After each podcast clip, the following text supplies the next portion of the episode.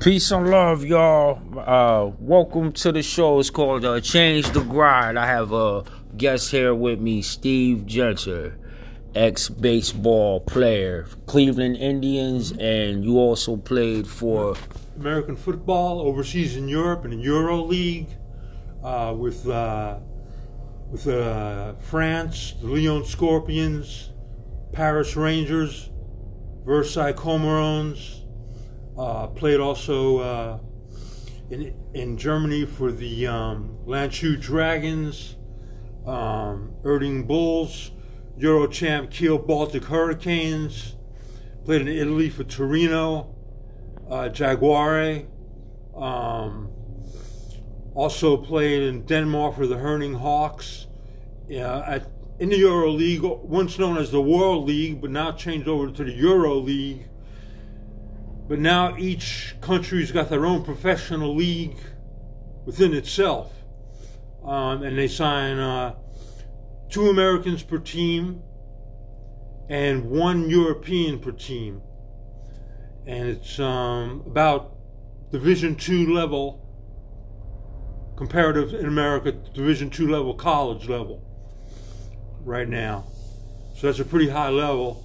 And um, it's pretty competitive, and it's very marketable. A lot of um, a lot of uh, guys who get released from the NFL or the CFL, Canadian Football League, or who don't get drafted uh, out of college here in America, look for a place to play, and um, they're, they're trying to get picked up to go overseas and play in Europe in the Europe League, which is uh, really has taken off because of the um, satellite, the technology of of uh, the satellite bringing in NFL games, collegiate games since the 80s, and uh, a lot of American, famous American coaches have gone over there, and the game is just totally taken off. In France, for example, they had a high school, and on one field they put a, soccer game, was, which in Europe you, they call it football. That's why you got to say American football so they know the difference. In America, they call it soccer, but in Europe, they call it football for soccer. But anyway, they put a soccer game on one field and an American football game on the other field, and they had the high school students out of Paris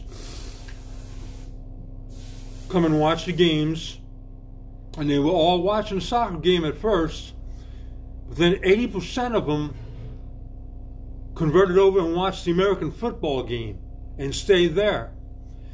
And they interviewed him at the end of the the games and they said, Well, why did you change over from watching the soccer game and go to the American football side? And they said, Well, we found that the American football was more attractive than the soccer was. And it was more watched by the women than the men. It had more uh, more more women fans than men. Women were more. In France, they call it the super chick game.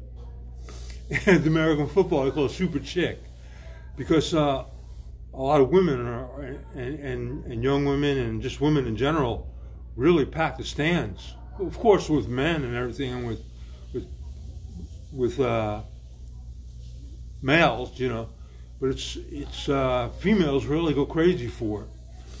So it's pretty popular. But um, yeah, I played. Uh, uh, my best years were in Landshut Dragons and with the Kiel Baltic Hurricanes and in uh, in Italy. But I also played baseball for the top team in Europe called Rotterdam Neptunus which comes and runs out of Holland or the, the Netherlands. It's an amazing organization, and it's uh, comparative to about AAA in America. The level in Holland is professional, it's the Dutch Major League, and they also got the Italian Major League too, the German Major League, the French Major League. It's all professional now in Europe. It's uh, highly competitive, and it's not an easy walk.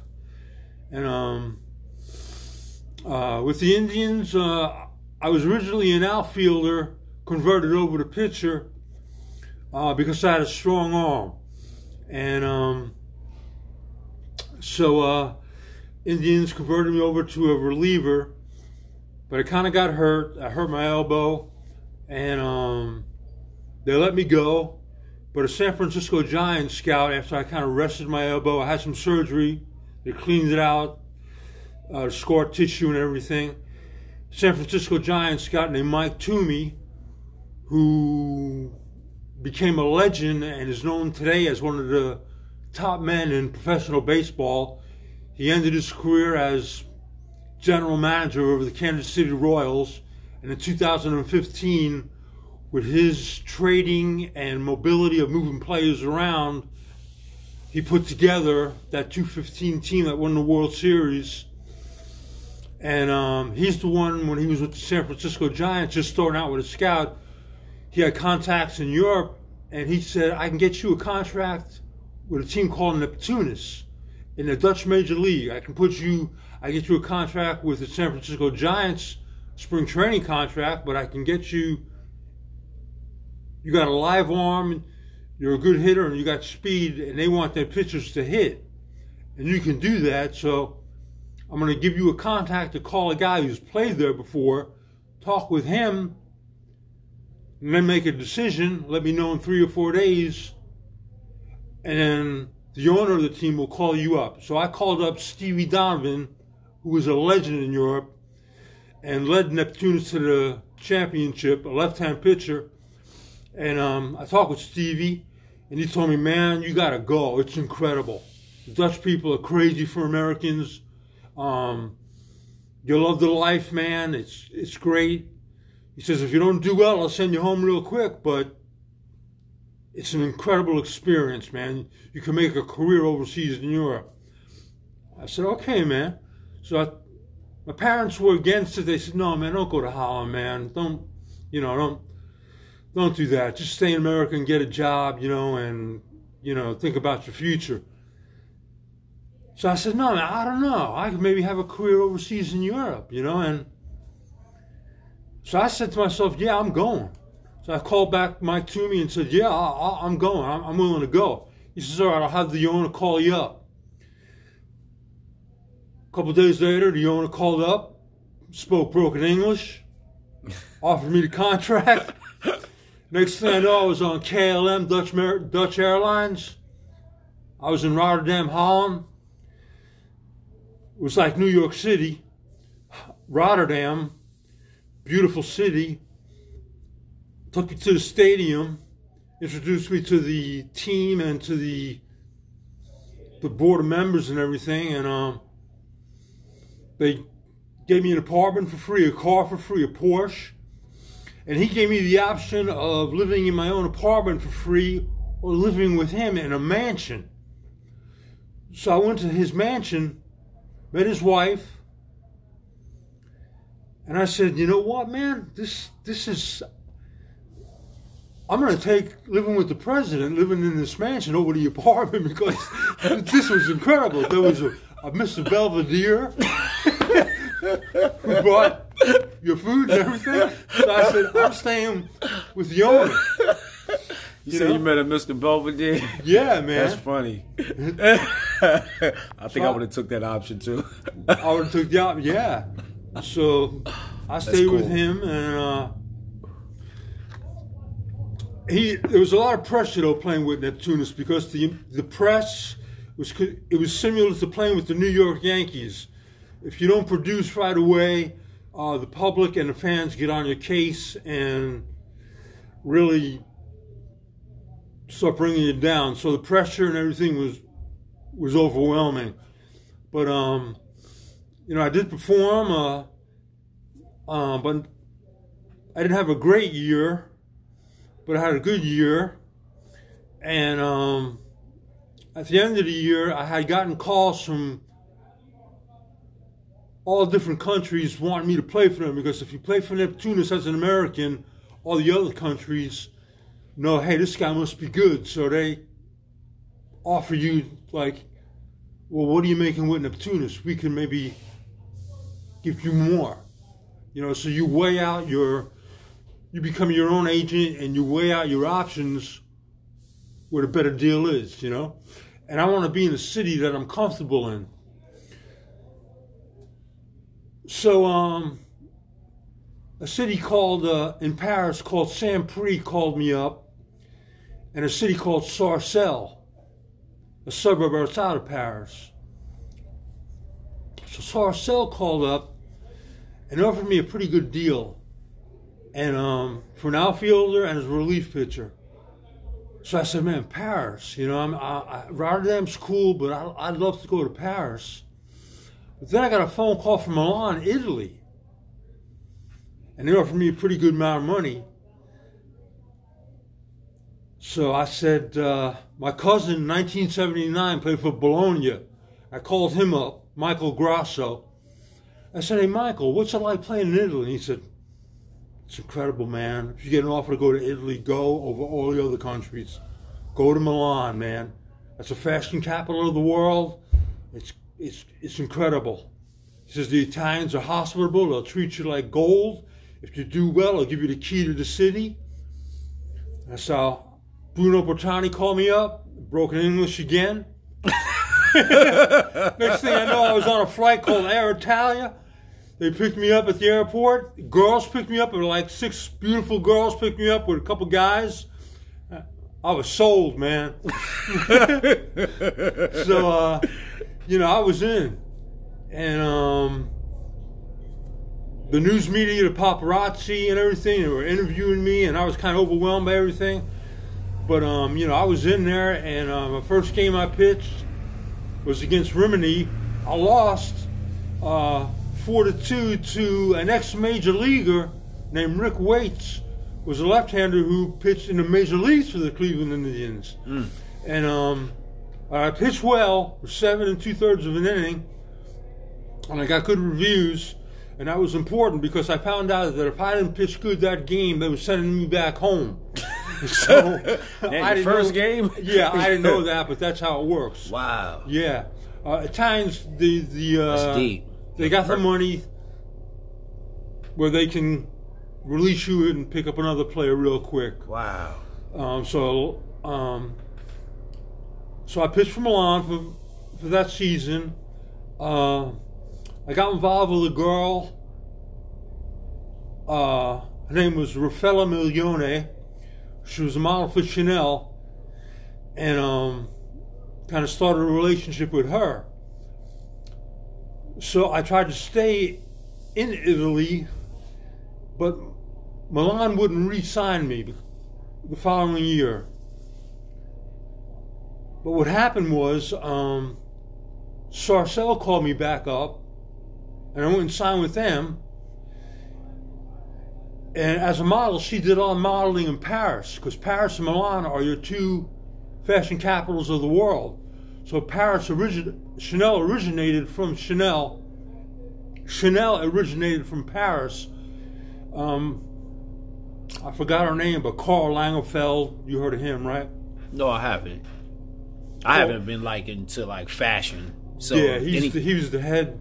He passed away, but he was the head Chanel guy. Okay. Yeah so I, I was close to, I was in contact with her. When she would come to Paris, she would contact me and she would come watch me play, and I would get to see her.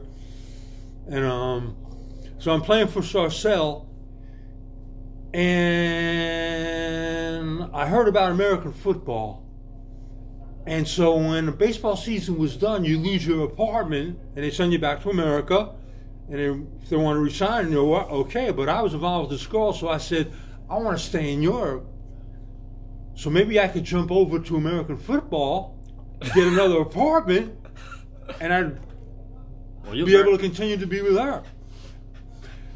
So they tried me out uh, in Paris with a scout, um, and they clocked me in a 40. They had me run. They had me run some pass patterns so I was a receiver in junior college and quarterback and wide receiver and running back. And he put a top DB on me from Paris. and I just blew him away. And I got a phone call from a city in the south of France called Lyon. And the name of the team was called Lyon Scorpions. And the owner called me up, named Antoine Menina, and he made me an offer. And I said, "Cool, I'll go." So I, they flew me from Paris to Lyon, and um, head coach and staff was from the Canadian Football League, and I broke loose, man. I just led South of France in touchdowns. Um, they were not familiar with me because I wasn't coming from a Division One college background like most players who play overseas in Europe are ex-collegiate Division One, Division Two players who were stars at their school. I was an unknown baseball player being converted over to American football, so I would get DBs covering me who ran like four sevens, four sixes, and I'm running a four three four eight, uh, four three four four three eight forty, and a four four four five. So I'm just running. They put go patterns, fly patterns for me, and I would just bypass them. And I had a quarterback who was able to get the ball to me for 50, 60 yards, and I was scoring touchdowns. I was getting double coverage, triple coverage, just outrunning the secondary. And I made a name, a big name for myself in Europe. And a head coach named Mike Wyatt, who coached at Oklahoma Panhandle University in America, also coached in the Arena League, coached in Italy and became a legend in Europe as one of the best American coaches in Europe and also was a scout in bringing players from America to Europe.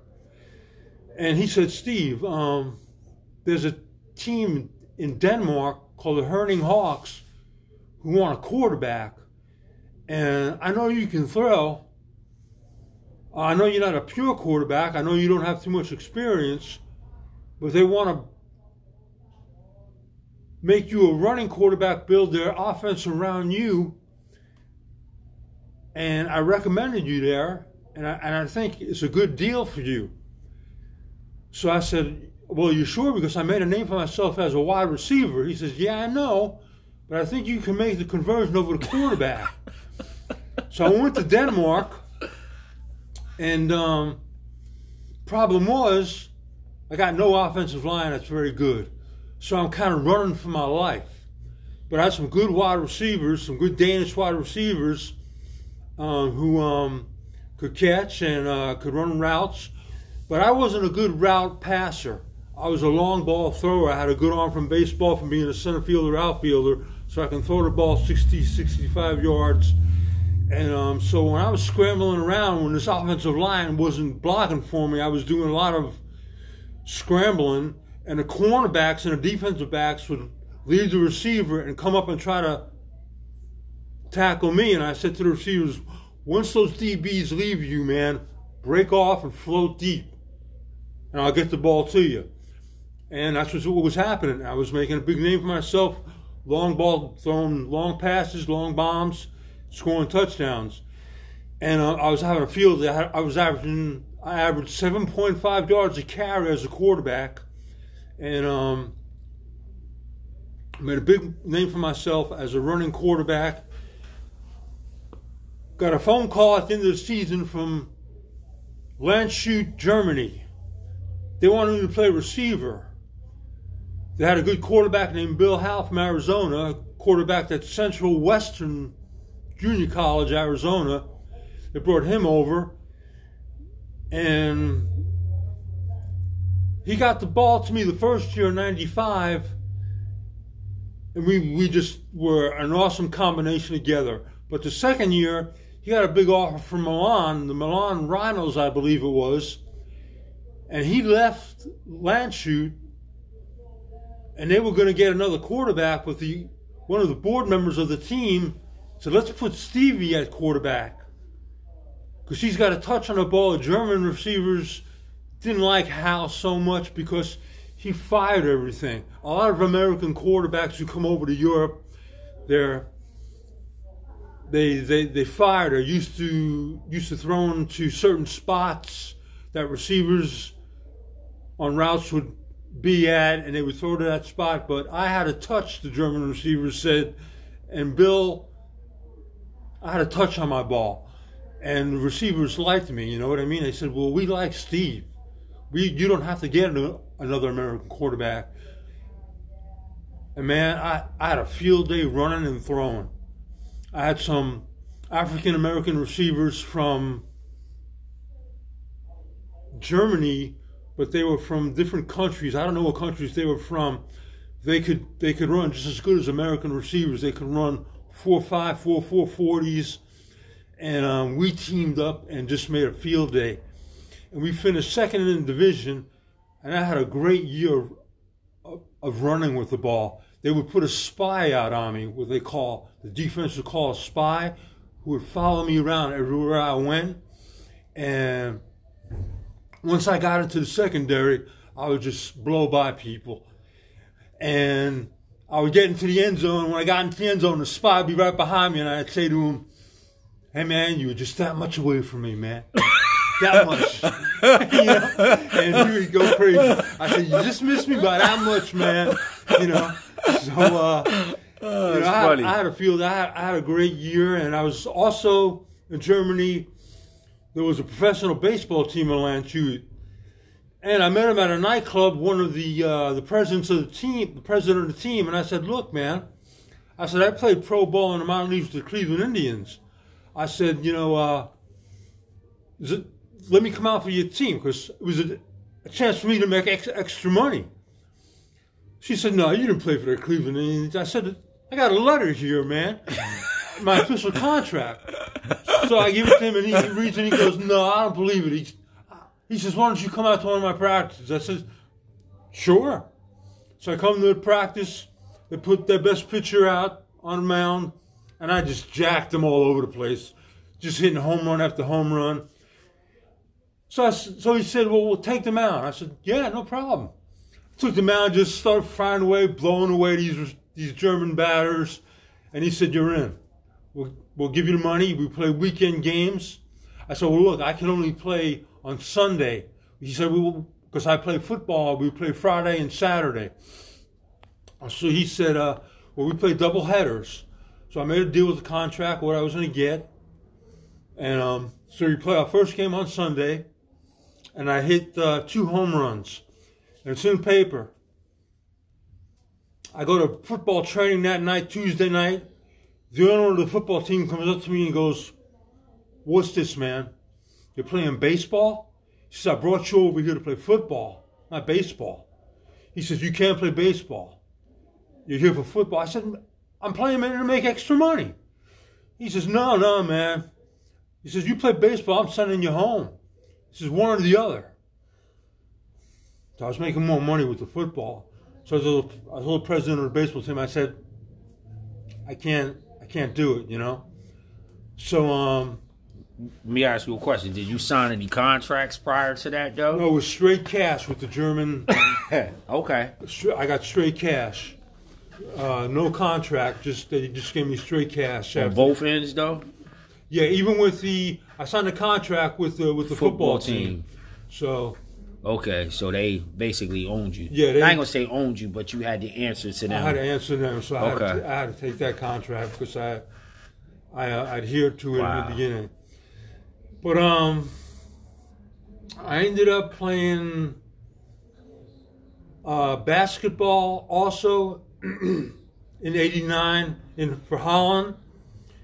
Almost played in a professional league in Italy for Milan, Holland's my coach in Holland uh, loved me, and he said, Stevie, I think maybe I can get you a deal to make money, a lot of money, in Italy in their pro league. We'd start out with eight hundred fifty thousand dollars a year. He says, I'm gonna write you a letter of recommendation. I'm gonna call a guy. You go down there and you put on a showcase. That's something where you try out, like they give you a personal trial and they watch you and everything. So um, I went down there, gave the letter and everything, and he says, "Okay." He says, "Well, come on, we're gonna we're gonna put you out there, and we're gonna ask you to do some things." I had an incredible workout session. I was a three point specialist was my my killer. You know, that's what made me famous in in Holland. Mm. I was killing everything from three, and my idol was Pistol Pete Maravich when I was young, and I grew myself after Pistol Pete, and I hold the record for high school for most points scored in a varsity basketball game with, with 44 points. And um, so um, Can I interject? What high school did you Jackson go to? Jackson Jaguar, correct. That's, And um, that, and that that's at? and that's that's legit. that's in New Jersey. That's in New Jersey. Okay. Yeah, Jackson Memorial High School. Okay, cool. And um, the owner of the team came up to me and said, "Steve," he said, "You're as best as our best Italian guard that we have." But he says, normally when we sign an American player, we sign an American center, an African American center from a top college or ex pro. with Kobe Bryant's father, Joe Jellybean Bryant, played in Italy. Bob McAdoo, former Buffalo Brave, great NBA player, played in Italy. He's a big Danny Ferry from Duke, played in Italy. Um, so he said, you like I said, you're, you're our best, you're the best one of the best, you be our best Italian guard we could have. But he says, we're going to use that. We signed two Americans for per team. We're going to use that other American opening for a center, not a guard. I said, cool. He said, hey, I, I appreciate you coming down. He says, maybe I can get you a Series C contract, which is a pro contract. They have Series A, Series B, and Series C. I said, yeah, that, you know, that's something I'd be interested in. So, you know, he made a couple phone calls and everything, but I said, you know, I really would like to head back to um, to France and um, or Germany and continue to play there, you know, because I got a phone call from the Kiel Baltic Hurricanes, the top pro team in Germany, and they offered me a pretty good contract. You know, I, I'm thinking about staying with the football, you know. She said, "Well, let me know." So, um, the offer that I got to play for Series C wasn't quite the amount of money that I was going to make with the Kiel Baltic Hurricanes. So I went with the Kiel Baltic Hurricanes, played with them. Then the following year in '99, um, got a phone call to play with the Hanau Hawks out of Germany, and I went with them. Got hurt, um, got two bulging discs in the back, and uh, two herniated discs in the neck. Got got speared when I was already tackled. I got speared by a helmet. The guy came and with the helmet leading first, got me right in the neck, and so um, I was injured, and uh, they wanted to do surgery on me, but I, I didn't want it, so they had released me. I had gone back home. Following year, I got a phone call from Torino in Italy, the Torino Jaguar, and um, I decided to take the contract.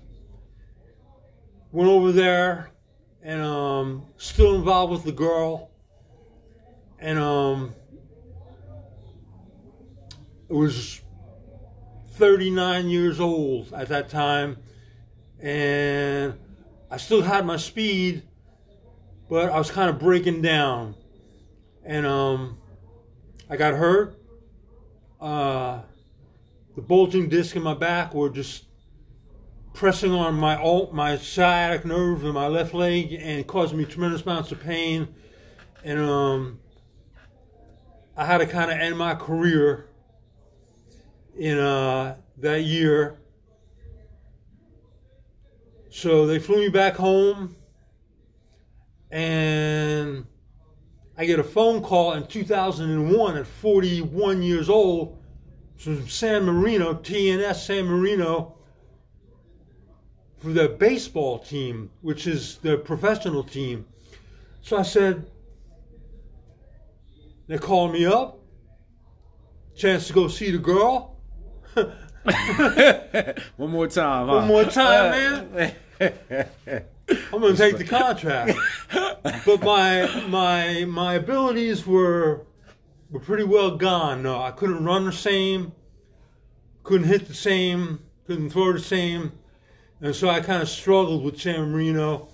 And they said, "Look, Stevie, man, you're not the same ball player that you once were. Um, we're not going to send you home. We're going to put you on a coaching staff, so you're cool to stay here." but uh, we're not going to use you anymore as a player. You're going to be used as a coach. I said, fine, I'm glad you're not sending me home, that you want to make me a coach. That's cool. So I ended my career with San Marino, Italy, and um, that was the end of it. I came back home, uh, got a job working with uh, Rossi's Construction Company, uh, demolition, did um, renovation of brownstones in Manhattan, New York with Rossi's construction company. Did that for years and um, have been looking to get into. Was looking to get back to Europe as an offensive coordinator, but never quite got back into Europe. And uh, basically, uh, the years have progressed now, and uh, I did get a call from Stetson University in Florida I got highly recommended recommend, recommended by Coach Bill Hickey, who coached for Princeton, assistant coach for Notre Dame, Yale University. Uh, now I was coaching at Boise, Boise State University in Idaho, and um, Stetson did uh, have me uh, was negotiating with me if they had a guy who they had a choice who was their first choice, and if he failed, they were going to bring me in as their quarterback coach. But um, they decided to stay with this guy that they chose their first choice, and they took him, and I didn't get it. And so right now I'm kind of stuck in the middle of got my uh, applications out all over the country, and my I'm still looking to see if I can pick up with a with a club with a with a college and um, maybe get used in some fashion as a quarterback coach, offensive coordinator, and wide receiver coach, and also there's baseball coaching that I'm looking into because I got a great baseball career. Mike Toomey uh, has retired from baseball now. He's 69. He's working at DeMatha in Maryland as a high school coach. He's from Maryland so he's gone from a top scout, top general manager. Now he's just back helping young people. I'm in, I'm in touch with him. In the meantime, I moved to um, Millville from Mount Laurel, New Jersey, um, for financial reasons. Um, and in Millville, um, it's where I want to be. It's a city type of uh, system uh, I get around. Uh, I socialize with the people. Uh, of course, the famous Mike Trout's from here. Um, great baseball player, legendary baseball player, incredible baseball player, multi talented individual. And um, I'm just having a wonderful time. And I met Change on the road, just walking. He came up to me, introduced himself to me, and I told him about my career. And he said, Well, I'd like to do an interview with you. And I said, Hey, man, it's cool. We can do it. And we're doing it now, live, man. And I'm just happy I've been able to share my experience with you guys. And uh, it's been quite a life, a quite a ride for me as an athlete. Um, I got a couple nephews uh, named Brandon Nutt, Johnny Nutt.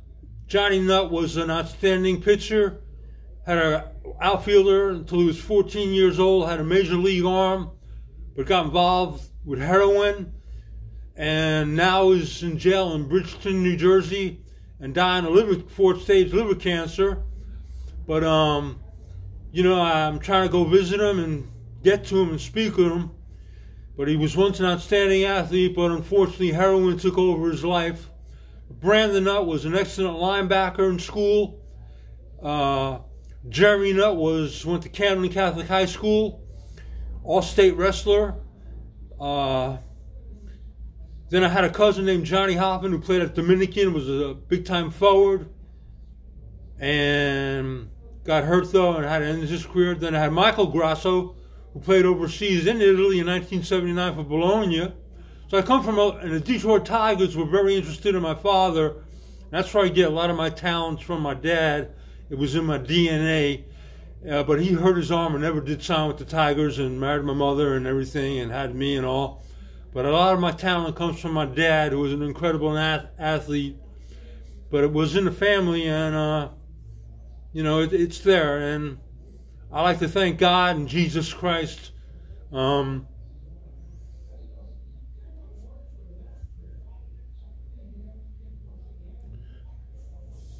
for giving me the ability and all the credit and honor and glory go to Him. That was a, this is a wonderful story, man. I appreciate you sharing. You know, I mean, your story here, and uh, I hope it reaches uh, some people out there. Mm-hmm. And it's cool to see see you like this. You know what I mean? Because to me, you got a lot of life still left in you. Thank you. You know, and you're you're very uh, uh, you're a humble person. You know, I don't feel like you you may not tell everybody who you are. you know, I don't. You know, I could be wrong. I feel like you're a, a, type of person that would just breeze through and walk through, and you just keep that to yourself. Correct. You know what I mean? Yeah. You are somebody regardless out of all that. But I'm sitting here, I'm amazed myself about all the qualities that you just jump through. I feel like you one of them type of people. You wake up tomorrow and be like, hold up, this is what I want to do next, and you know what I mean, and you'll be doing it. Yeah. Which is beautiful because you actually believe in yourself too. Yeah, You know I do I mean? believe in myself. I believe uh, Joe Namath once said, former quarterback for the New York Jets, after he won the um, Super Bowl, they came and interviewed him and they um, spoke with him, and he said, "You know what, man?" He said, "Without confidence, you can't play football, and without confidence, you can't do nothing in life. And confidence, without confidence and believing in yourself, um, you really can't do nothing, because a lot of it is uh, is mental, and um, it's mental toughness, and also combined, of course, with physical uh, ability and talent. You must have that too, but a lot of it is mental and, and mental toughness and confidence. And without confidence, you can't do nothing in life. You got to believe in yourself. And if God believes in you, man, which He does, then you should believe in you. That's that's positive, good advice Yeah. for the people. I got one more. I got a couple questions I would like to throw at you if you don't Sure, mind. Sure, man. Throw 'em. Uh, how about the Mike Trout record? We have to go through that one okay, before we we'll, we'll hit on Trout. Yeah. well, Mike Trout um, was clocked from home plate, from what I believe, according to Google, um, at 382. And I think that he did that in 2011. I'm not totally sure. But according to Google, he did. He was clocked at 382. And I think he had the record. And in 1984 for Neptunus, I was clocked at 35 flat. And I didn't recognize this until I Googled it that the, the record that Trout had had, I had already broken in Holland, but it wasn't recognized in America. Now, Brett Gardner of the New York Yankees in a 3 5, I think this year or last year. And from now, I think the record is 3 5. So I'm trying to say is that I had that record in Holland and in Europe when I played for Neptunus, and it's documented and it's in the books. And uh, Trout ran a 382. Somebody told me he ran a 353. So that might that was his best. I don't know. I didn't see that, but um, I did see 382 on a Google, and now he runs like a 39. He's a little older and he's hurt, but um, even if he ran a 353, I still ran a 35 flat, and I had the record for a while, for a while. And that's from where though? You ran from where to where? I ran for, for Neptunus, Rotterdam, Neptunus from home plate to first base in 3-5 flat. Okay. And um, well, Brett Gardner has run it for the New York Yankees in 3-5 flat also. And um, Trey Turner runs a 3-6 uh, for the Washington Generals, but I believe he was traded over to some other organization. And um, what I'm trying to say is I had that record in '84, and I didn't even know about it. That I had already broken the record here in America. So um, that's an amazing feat. I didn't think nothing about it until I went to the internet and and found out about it. That's cool. Looking back now. Looking back, I'm like, hey, I had that record years ago. These guys got in America, I already broke years ago. That's a cool feat. Yeah. Seriously, that's a real cool feat. They you didn't Yeah. even know. You was just probably out there playing, huh? Yeah, I was out there just going through the Google and I heard somebody talking about uh, the record, you know, that Trout had it when in, in his rookie season. And, you know, I, I said, you know what? I had, uh, I called Neptunus up and I said, you guys had clocked me at 3-5, I remember, and I had the record there. Can you write me a letter stating that I had run that, a documented letter, so I have proof of that and everything? And uh, I called Neptunus up, Franz von Halen, the owner and one of the biggest baseball men in Holland, Franz von Halen, uh, the owner of Neptunus, and he said, "Sure, we'll uh, we'll have our public relations manager send you out a letter, and we'll write a letter to you, and we'll send it out to you, and you got proof from it." And they sent out the letter, and I got it. I showed it to Shane, to Change. He read it. I showed it to a lot of baseball people, and uh, it's it's legit. I ran a three five flat, man, and fact is fact. You know, uh, That's awesome. reality. That's awesome. So that's it. And plus, I've been clocked at four four and forty, uh, an, an unofficial four three eight.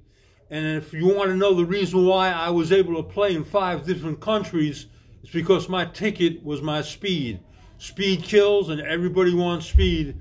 And all those teams in Europe, they contacted me for one reason. It was because of my 40 time, and uh, that was my ticket around the world. And I used it.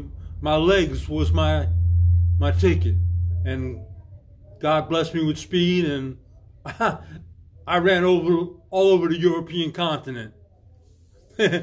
That's that's cool. Yeah. For real, for real, man. now I'm paying for it. I got arthritis in my in my legs, but that's cool. I had an incredible career, and I got no regrets, and it, was one hell of a ride, man.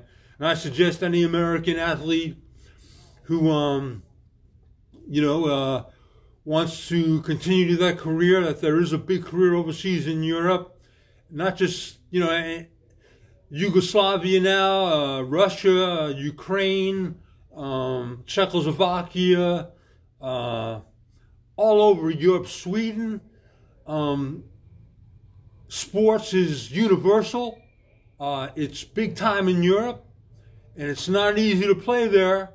If you don't do the job, you get sent home real quick. It's very marketable. There's thousands upon thousands of Americans looking to get over there. And they got scouts from Europe here in the States who are connected with American coaches from collegiate colleges and pro pro teams and uh, you know, who are willing to send ex NFL players who get released and they're looking to continue to keep their career alive and they go overseas and play. And um, you know, so it's it's there to do. That's cool. Is um is there anything else would you like to say for the listeners? Uh, anybody out there? Um, the women, man, are in Europe are incredible. I mean, we got some great American women in America, but there's nothing like a European women, man. They don't judge you based on money or uh, or anything like that. They're into uh, personality and, and kindness and hospitality. And if you're a cool and sweet guy, you know, uh, you got a shot with some of the best looking girls in the world. And um, you know, I know American women are interested in money and what you can offer them, but uh, women in Holland, man, and in Italy and in Sweden and in Germany, they um they don't judge you by anything. They just looking if you're cool and nice and and have a good personality and treat them with kindness and and love and you know you can German women, Italian women are fantastic. The most beautiful women in the world that I've seen, I thought would be in France, and they're beautiful in France. But Italian women, man, they are incredible, man. They're beautiful, and they are they treat you like gold if they like you, man. They are they're more honorable, and it's incredible, man. I had an incredible time in Europe, and any American player who's played in Europe, I've spoken with them. They'll tell you the same thing that I'm telling Ch- Change that it's an incredible experience, and you can make a career, a pro career overseas in Europe. That's cool. That's that's really cool. I I would have never thought that because I've never traveled outside of United States. Yeah, I know. I know. People in No. America think that America is, you know, um, the greatest country in the world. It could be, you know, but Europe. Um, once you go to Europe, uh, it's pretty cool. It's it's Does homelessness prevail over there like it does here? no, So you don't see people homeless over there at all. Not really. They take care of um, they take care of the people over in Europe, man. They don't. It's not like in America. It's not. There's not a big division of poor and rich like America has a big division of poor and rich. In Europe, it's basically everybody's kind of on the same level. It's kind of middle class. There's there are rich, but there really isn't a great amount of poor. Um, um, there's more of a socialistic system there. Um, but there is democracy too in Italy and Holland is a socialized. Den- Denmark is socialism. Sweden is socialism. But um, you don't see that many homeless. They do take care of the people there, and you know it is it is it is a great place to live. Europe, it's incredible. You know, I would love to go. I have an Italian citizenship now. Um, Italy got me an Italian passport to quarterback their national team sometime in the 90s. And um, so they got me an Italian passport through my grandfather, who was born in Italy. And if you have a parent or grandparent that was born in Italy, they can get you an Italian passport. So I have dual citizenship. That's cool. So uh, you know, I was able to go over there and um, and play as an Italian citizen, which opened the gate up because you're allowed two foreigners per team. So if they want to sign two Americans, uh, they can also sign me as an American because I have an Italian citizenship. So it's like having three Americans. So they sign a lot of Italian American players over in Italy. They get them Italian passports. Okay. That's cool. Yeah, so you see a lot of teams stacked with Italian American players. That's cool. I, I feel like um like last time I was like watching sports, I feel like the world has like caught up. Like the- the, level of playing across the world is like at the same. You know what I mean? We're watching like uh, the Dream Team or basketball, maybe back like in the '80s, opposed to the Dream Team now. Yeah. You know what I mean? It- a lot of foreign teams for me like have caught up in France basketball. France play. did ups, upset the uh, American team this year in the um, in the Olympics. So Yeah. yeah, they caught they caught up. A lot of them players too uh, come to the United A States. A lot of the. Yugoslavians, Czechoslovakians, Italians, They got high high Germans. IQs. they got some incredible um, professional leagues, the basketball leagues Ooh. overseas in Europe, man. I could imagine. Those guys come over here at six foot ten, seven foot, and hit the three pointer. Dirk, Dirk. Nowitzki. Yeah, You heard Dirk Nowitzki before, right? yeah. You know what I mean? So I'm I'm pretty sure like some of them guys just come right over and fit right in. They fit right in, and and even colleges and universities are bringing Europeans over to play for them. I think they do it in the draft now too. Like uh, when they draft people, they have like so many foreigners that they draft now in the uh, United States Exactly. as well too. I think so. Yeah. they incorporate that in. Yeah, it's definitely um, it's big time. Sports is big time overseas in Europe, man. It's um, there's a whole big playing field, and uh, it's not like how it used to be America dominated. Now, the whole world is Leveled out. leveled out. I think so too. I think that's a I think that's a great thing because it's like everybody caught up. Yeah. Yeah, you know, in, in in in Europe, I was told by a Sweden scientist that they told me that in America, you guys are 17 and 18 years old when a when a when a when an athlete, a male athlete, reaches 17 or 18, that they think that he's peaked at that time, and that if he don't get a scholarship or a pro contract, that he's done. But we found out that in in Europe and in Sweden, that your the body doesn't peak until 31 or 32 to 36 years old. Mm. So our best sprinters in Sweden are 32 years old. And Linford Christie of Great Britain was 36 years old when he won the gold medal for Great Britain. And some of the best sprinters in the world, yes, they are American, but are coming from Sweden, Germany, Russia, uh, uh, some other some some other the other European countries, and their ages are 28, 29, 30 years old. And for me, my best speed years are from 29 to 36 years old. My Mm. best times. Wow. So um, You can relate to that. yeah, I do believe that America does make a mistake when they write off uh, you at 18 years old.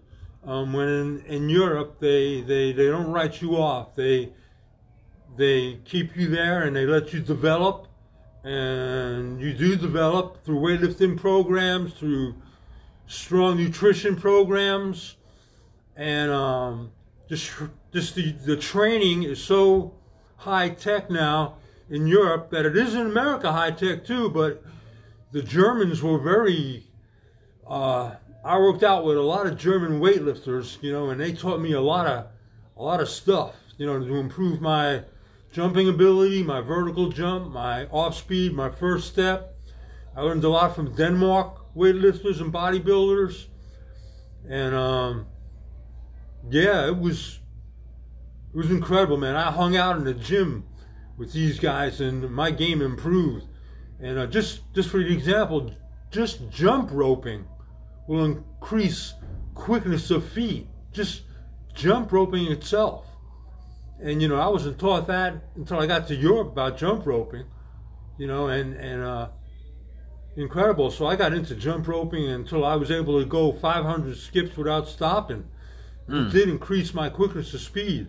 Mm. And in football, your first step off the line is is basically it. How you get come off the line, you got to have that first quick step. but I was known in America to have a quick step in basketball, and so um, you know I improved on it, and uh, I learned from doing squats. Squats is one of the best exercises you can do for the for the, for the body to improve your your strength in the lower half of your body, and for a pitcher, you get a lot of power from your legs, and you take the pressure off of your arm if you can build your legs up. And the great Nolan Ryan and the great Roger Clemens, they swear by weightlifting for the legs and and squats. And uh, I really was got into weight training in Europe and in America. You know, I was told for baseball players that weight training tightens up the body and all of this, and got into Europe and they taught me how to stretch, and my game totally improved from weightlifting. And I suggest to any young person, 13, 14 years old, to get on a program of weight training.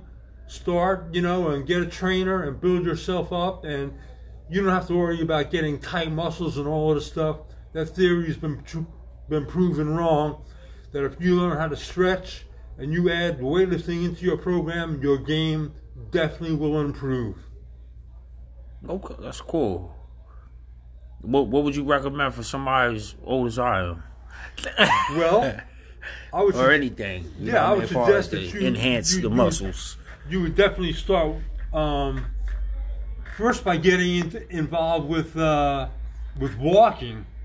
You don't need to basically run. Um, even though uh, I know you're still a young man, but um, uh, getting involved in a weight training program at light weights and high repetition with the Nautilus machines that they have today and the Cybex and all the machinery, the technology they have, um, you don't have to be a big, get involved with big lifting heavy weights, but but I do suggest working with free weights. Um, benching is probably the best exercise you can do for the body with the squats. The benching, start out lightweight and build yourself up, you know, and just do high repetition. Benching, get involved with benching, and um, ab work. I learned a lot about ab work, and I worked out and trained in Paris, France, with an owner who taught me how to work out with a medicine ball You just lie down and you get a partner, and you tie your feet and ankles together. You get the medicine ball. You throw to him. He goes back. He throws to you. You go back, and the muscles and the abs are coming up with the medicine ball. And it was one of the toughest workouts I ever had, but the best workout I ever had training was with the medicine ball, tying ankles with a rope with a, with a partner, and working out with the medicine ball. So let me ask you this: Do your lit? Uh, I'm sorry, I've never seen this before. Uh, the phone turned red. It says it's going to time out after 60 minutes. Oh, okay. cool. no, I'm not being look. You can look yourself. I never. I think this is my longest interview. Cool. Cool, man. I Break it down. And Yeah. You, you could break it down and simplify it into, you know, something like 20 Yeah. minutes or something like that. I think it'll all take, but it's just um, it's about to be over in 60 minutes. Cool. It says. yeah, we got we got a lot in there. Yeah, I appreciate it. And there always is a round two, an invite for round two later on Yeah. this year. You know what Yeah, I mean? I- Or we schedule one. I but I enjoyed this one though, man. Good, This I'm made my day did. for real, for real. It's made my my day, Shane. Yeah, I really appreciate Yeah, it. I was looking forward to this for like the longest after I seen you. I was like like excited. Yeah, so was, I'm still excited. I'm excited. did I, do- did I- was, I, was I okay? Man, you were good. You know what I mean? I feel like you took all the pressure off me. Cool. cool. Yeah, cool. Man. I'm, I'm happy. But, well, what? Uh, it's been a nice, warm welcoming to our guest Steve Jenser at the Change Griot show. Did I say your name, your last name right? Yeah, you said it correct. Okay, Yeah, got you. yeah. You know, uh, I feel like you have a lot to offer a lot of people out there. You know, I still you got a lot of life left in you. You'll be a great coach. I can see you doing that. I mean, I can see you doing anything, but coaching, like to teach somebody it's- it's pointers to and stuff like that. I think you, if you stay at it, you you still seem like you have all your connects and good people around you. So Yeah. that's great that you stayed in contact with people. Yeah, I got Coach Hickey in Boise, and he's working for me, and I got um, Stetson University, and uh, still, you know, I'm on a board for them, so maybe something next year might pop up. But uh, there's high schools, and uh, you know, um, Lord willing, we'll see where uh, God is the one who opens and closes doors, and, and we'll see where the next uh, the next journey uh, presents itself. Yeah, but wherever it takes you, you have some extraordinary journeys. So Oh man, It's so wild, you know, But so you could bring in here other American players who's played overseas in Europe, and they they got their own story to tell you, and it would be just as exciting. what is okay? I enjoyed this uh, dialogue though, man. I appreciate you coming out to my show, man. Cool, Thank man. you, man. You- Appreciate pleasure, it. James. Yeah, My likewise, man. It's been nice. Okay.